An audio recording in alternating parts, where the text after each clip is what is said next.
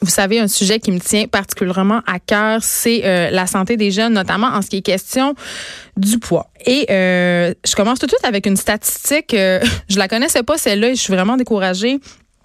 59% des adultes canadiens ont un surpoids et 30% des jeunes de 5 à 17 ans ont aussi un surpoids.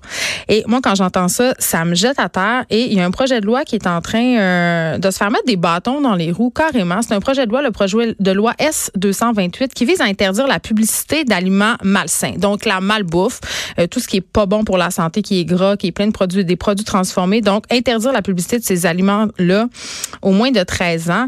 Et là, euh, c'est remis en question cette affaire-là. Je pense pas que ça va se faire. Et on parle de ça avec Monsieur Kevin Bilodeau, qui est directeur des relations gouvernementales à la Fondation des maladies du cœur, mais qui est aussi très impliqué euh, à la coalition Poids. Bonjour, Monsieur Kevin Bilodeau.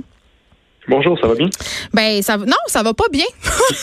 parce ben parce que moi quand ben quand j'apprends que le projet de loi S228 que écoute que je chérissais de tout mon cœur euh, a peut-être du plomb dans l'aile, je trouve pas que ça va bien, non?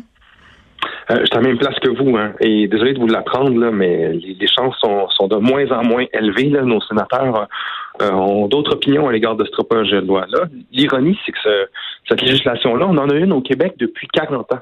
Ben oui, parce que... Oui, allez-y. Ben, vous comme moi, je pense qu'on a à peu près le même âge. Moi, j'ai 39 ans. J'ai grandi devant des émissions de télévision quand j'étais jeune. Puis il n'y avait pas McDonald's qui venait nous parler là, pour nous dire euh, venez déjeuner chez nous euh, ou acheter nos, nos produits. On n'en a pas ça au Québec. Mais le pire, c'est que ça se fait ailleurs. En Ontario, dans les écoles, les arénas, l'industrie alimentaire, les, grosses pointures de l'alimentation, Coke, Pepsi, ces gens-là, parlent à nos jeunes pour les convaincre de manger ces produits-là qui sont malsains pour leur santé et, et finalement, ça, ça peut, ça cause des statistiques qu'on connaît là, mais ça cause aussi des maladies chroniques là, euh, qui sont qui sont dangereuses. Puis le pire, c'est que les jeunes, euh, c'est là qui, qui, qui, conçoivent, je peux dire, leur habitude alimentaire. Fait que ça, sont en train de préparer la prochaine génération de consommateurs à consommer leurs produits, qui va les rendre malades, etc. Ben, en fait, euh, c'est en 1978, pardon, que la loi sur la protection du consommateur euh, interdit, si on veut, la publicité destinée aux jeunes qui faisaient l'apologie de la malbouffe, euh, les, les McCain de ce monde et tout ça. Mais quand même, Kevin Bilodeau, j'ai des souvenirs, moi, étant jeune, d'avoir vu des annonces de McCain. Tu sais, on se rappelle tous du petit gars avec des lunettes. quand même, tu sais, il y a des compagnies qui font la promotion de la malbouffe, comme Kentucky, les grandes chaînes qui ont des pubs à heure de grande écoute. comment ça se peut, ça, alors que, justement, c'est ce type de publicité là est interdite depuis 78? Euh, la manière qui fonctionne, en fait, les paramètres qui ont été établis au Québec, c'est qu'on a établi les, les heures d'écoute jeunesse qui sont souvent, on va dire, au retour de l'école, le matin, Après les samedis matin. on, a essayé de, on a essayé de diminuer euh, justement la publicité qui est faite aux enfants. Par exemple, on va dire dans d'autres euh, créneaux qui sont établis, on va dire, comme grand public. Donc, les jeunes sont une petite portion, je dirais, de l'auditoire, euh, souvent ce genre de publicité-là peuvent quand même passer. Mais oui, il passe et il passe très bien parce que, écoute, les jeunes n'écoutent pas juste la télé à 7 heures le matin puis à 6 heures le soir. Et je sais pas euh, si vous avez remarqué, euh, mais souvent, je vais prendre l'exemple de Kentucky parce que c'est celle qui me vient en tête, mais tu as cette image d'une famille, OK, qui mange autour d'une table avec un baril de Kentucky. Et là, Kentucky se, bonne, se donne bonne conscience en ajoutant une salade, tu sais, ou des légumes, comme si ça annulait la barquette. J'ai l'impression que les, les, compagnies qui font euh, du lobbying alimentaire, parce que ce sont véritablement des lobbies, Kevin Bilodeau, on va pas se voiler la face, là, mais ils déploient tout ce qu'ils ont en leur pouvoir pour nous faire passer euh, leur malbouffe, euh, malgré tout ce qu'on sait maintenant. Là. c'est désolant. C'est désolant parce que c'est prouvé par les recherches qu'on a faites que 90% des publicités là, ou des aliments qui sont qui sont marketés, c'est des aliments sont mauvais pour la santé. 90 sont mauvais pour la santé. Euh, les lobbyistes aussi, là, ces, ces entreprises-là, ont les moyens euh, financiers parce que ce qu'ils défendent, c'est des intérêts économiques, pas comme nous, la santé de la population, mais beaucoup plus la santé de, leur industrie. Ben, ils, ont, ils ont payé des armées. on a 80 lobbyistes qui ont été actifs dans les derniers mois, qui ont multiplié des rencontres, 250 rencontres.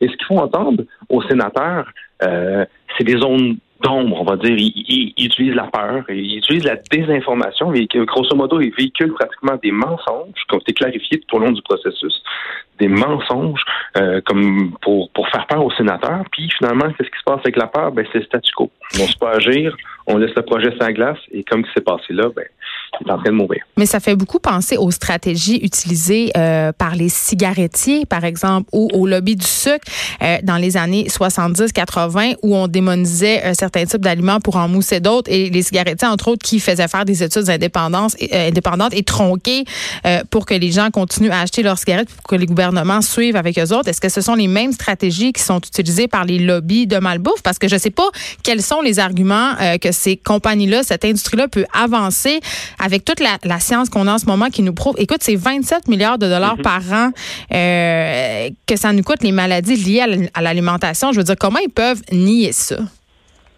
Euh, la comparaison est excellente. Euh, par les 47 000 décès, en fait, l'industrie alimentaire et l'industrie du tabac se battent pour la, malheureuse première place là, de, des causes de décès au Canada. Mm. Euh, l'industrie alimentaire peut être dans des fois première, des fois deuxième, 27 milliards, 47 000 décès, mais il y a tellement de maladies qui sont associées à ça. On parle d'obésité, diabète. Mais diabète de type 2?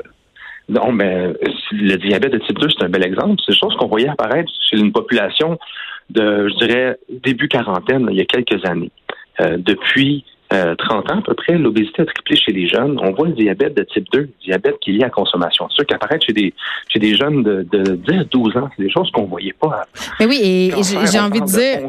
J'ai envie de dire à nos auditeurs, euh, Kevin Bilodeau, que pour la première fois de l'histoire, euh, il y a une génération dont l'indice de survie va être inférieur à la précédente. C'est-à-dire que les jeunes qui vont suivre après nous vont mourir avant nous à cause de toute cette malbouffe-là. Ça continue comme ça.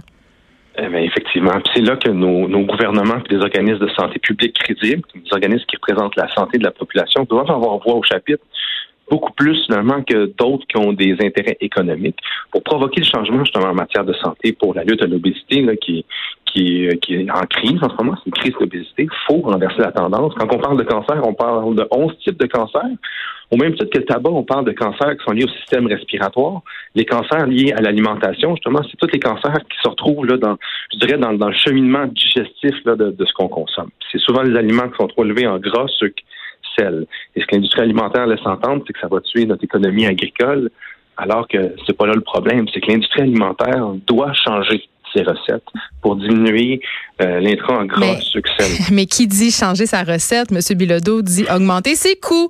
Et c'est pour ça que tous ces, ces trucs mauvais se retrouvent dans notre alimentation. C'est qu'on bourre les aliments de filler, de sucre, de gras pour diminuer les coûts, en faire plus, en acheter plus. Mais on mhm. parle de prévention. Allons ailleurs un peu. Euh, Premièrement, j'aimerais ça qu'on définisse ensemble, c'est quoi un surpoids? Est-ce que c'est parce que là on a tous en tête quelqu'un qui est très obèse, mais tu être en surpoids, c'est tu avoir un petit tailleur autour du ventre, c'est quoi un jeune en surpoids pour vous? Un jeune en surpoids, en fait, c'est euh, ils ont un tour de taille, je dirais, qui est plus élevé que la moyenne. Donc, euh, quelqu'un qui, euh, qui, qui fait pas assez d'activité physique et que, que un, un tailleur, je dirais, de peut-être environ peut-être 10-15 livres, ça commence à être un surpoids. Mais il y a des gens qui ont un surplus de poids qui font du sport quand même. C'est parce que j'aime pas cette analogie-là de les gens qui sont plus gros font automatiquement pas de sport. Il y a des gens qui sont gras et qui sont actifs. Effectivement, il y a des gens, euh, ben, c'est ce qui compte aussi. Hein. Quand on parle de saines habitudes de vie, c'est bien manger, c'est bien bouger, et aussi éviter le tabac. Donc, euh, malgré tout, si les gens sont en voie, là, qui font déjà du sport, c'est une bonne chose. Ce qu'on recommande, nous, à la population, c'est de cuisiner maison. À chaque fois qu'on délègue le pouvoir de s'alimenter à un tiers, ben, ça revient à ce qu'on disait tantôt. Ils ont des intérêts qui sont économiques de transformer la recette et ben, là, ça peut causer problème. Ben, c'est ça que j'aime pas avec le truc de coalition poids. J'aime beaucoup ce que vous faites, mais j'aime pas l'emphase sur le poids parce qu'on en parle beaucoup. Et de plus en plus, le poids, ce n'est qu'un chiffre sur la balance. Tu peux avoir un EMC qui est plus grand, être techniquement en situation d'obésité, puis pas avoir de surplus de poids parce que, par exemple, tu es très musclé ou tu pratiques un sport. Donc, c'est là où moi, un peu, je débarque avec cette affaire-là de mettre toute l'emphase de cette initiative-là sur le poids. Euh, vous l'avez dit, bien manger, bouger, éviter le tabac. C'est là-dessus qu'on devrait tabler, pas sur le poids. Mais je vous dirais, je donne en partie raison. Par exemple, si euh, on, se nourrit mal et on fait pas beaucoup d'activité physique, ça, ça va pas bien. Ça, c'est sûr. Justement, c'est le surpoids. Le plus apparent, c'est le poids. Et euh, je dirais aussi avec l'excès de poids, ce qui se passe, c'est euh, qu'est-ce qui se passe dans le corps? il y a une accumulation de graisse qui là peuvent se retrouver dans, la circulation veineuse, causer obstruction. C'est pour ça que faire du sport je dirais, rince le système sanguin et, et quand même, euh, et bon, l'apparition, je dirais, de, de, matière grasse, euh, c'est signe qu'il faut agir. Parce que vous savez, euh, avoir une mauvaise alimentation et continuer finalement sur cette voie-là, tout ce que ça fait, ça fait juste empiler les livres. Euh, prendre deux livres dans une année, c'est pas, c'est pas ce qui est le plus terrible. Ben, c'est qu'on en prend deux, puis deux, puis deux. Ouais. C'est ça. Pendant 20 ans, là, les signaux sont autre chose. Puis euh, la nature humaine fait en sorte qu'elle rendu à 60 ans, mais là, c'est difficile justement de se départir de toutes euh, ces accumulations-là. Donc, euh, c'est pour ça que les saines habitudes de vie, l'alimentation particulièrement, c'est quelque chose de, fondamental, je dirais, dans l'accumulation euh, de, matière grasse. Je suis d'accord, M. Bilodeau. Euh, par contre, la loi euh, S-228, pardon, si, j'ai envie de dire, c'est une publicité qui vise les enfants. Ça, on est tous d'accord pour se dire que c'est pas correct parce que les enfants, justement, n'ont pas les capacités cognitives suffisantes pour faire la part des choses, puis qui sont à un âge où ils développent leur capacité à faire des choix. C'est là que ça se passe. C'est là qu'on développe de saines habitudes de vie. Par contre, ce ne sont pas les enfants qui font l'épicerie. Ce ne sont pas les enfants qui achètent les aliments. Ce sont les parents. Fait qu'il y a un travail à faire en amont avec ces parents-là. Je comprends qu'on veut interdire la pub, mais à la, fin de la journée, pardonnez mon anglicisme, ce sont les parents qui les achètent les craft dinner, les céréales sucrées, les chips, les bonbons, puis les, les liqueurs, tu.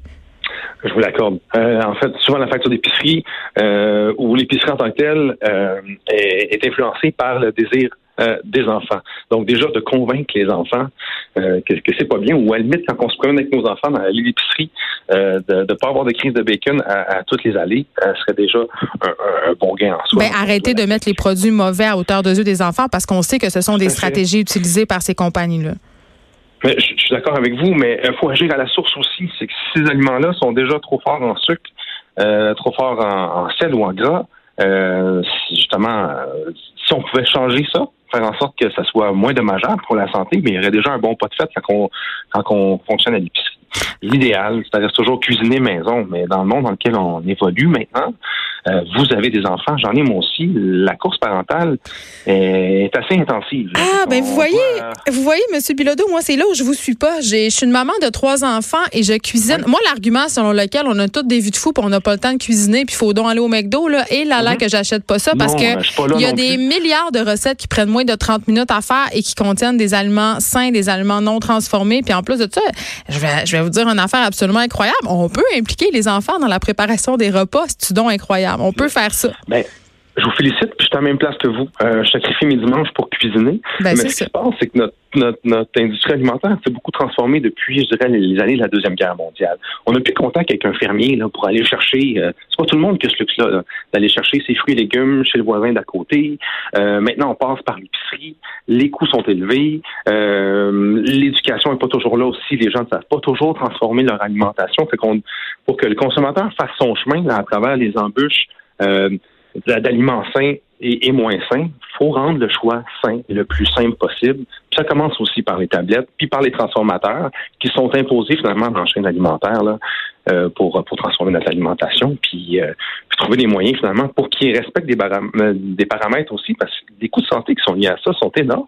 Et je pense que nos, nos transformateurs alimentaires ont un rôle à jouer aussi, euh, au-delà du marketing qui se donne de responsabilité sociale d'entreprise, hmm. de, de s'appliquer des normes finalement pour rendre la situation qui sera jamais parfaite, la situation quand même beaucoup moins pire qu'elle est actuellement. Qu'est-ce que vous répondez aux gens qui pensent que c'est un peu euh,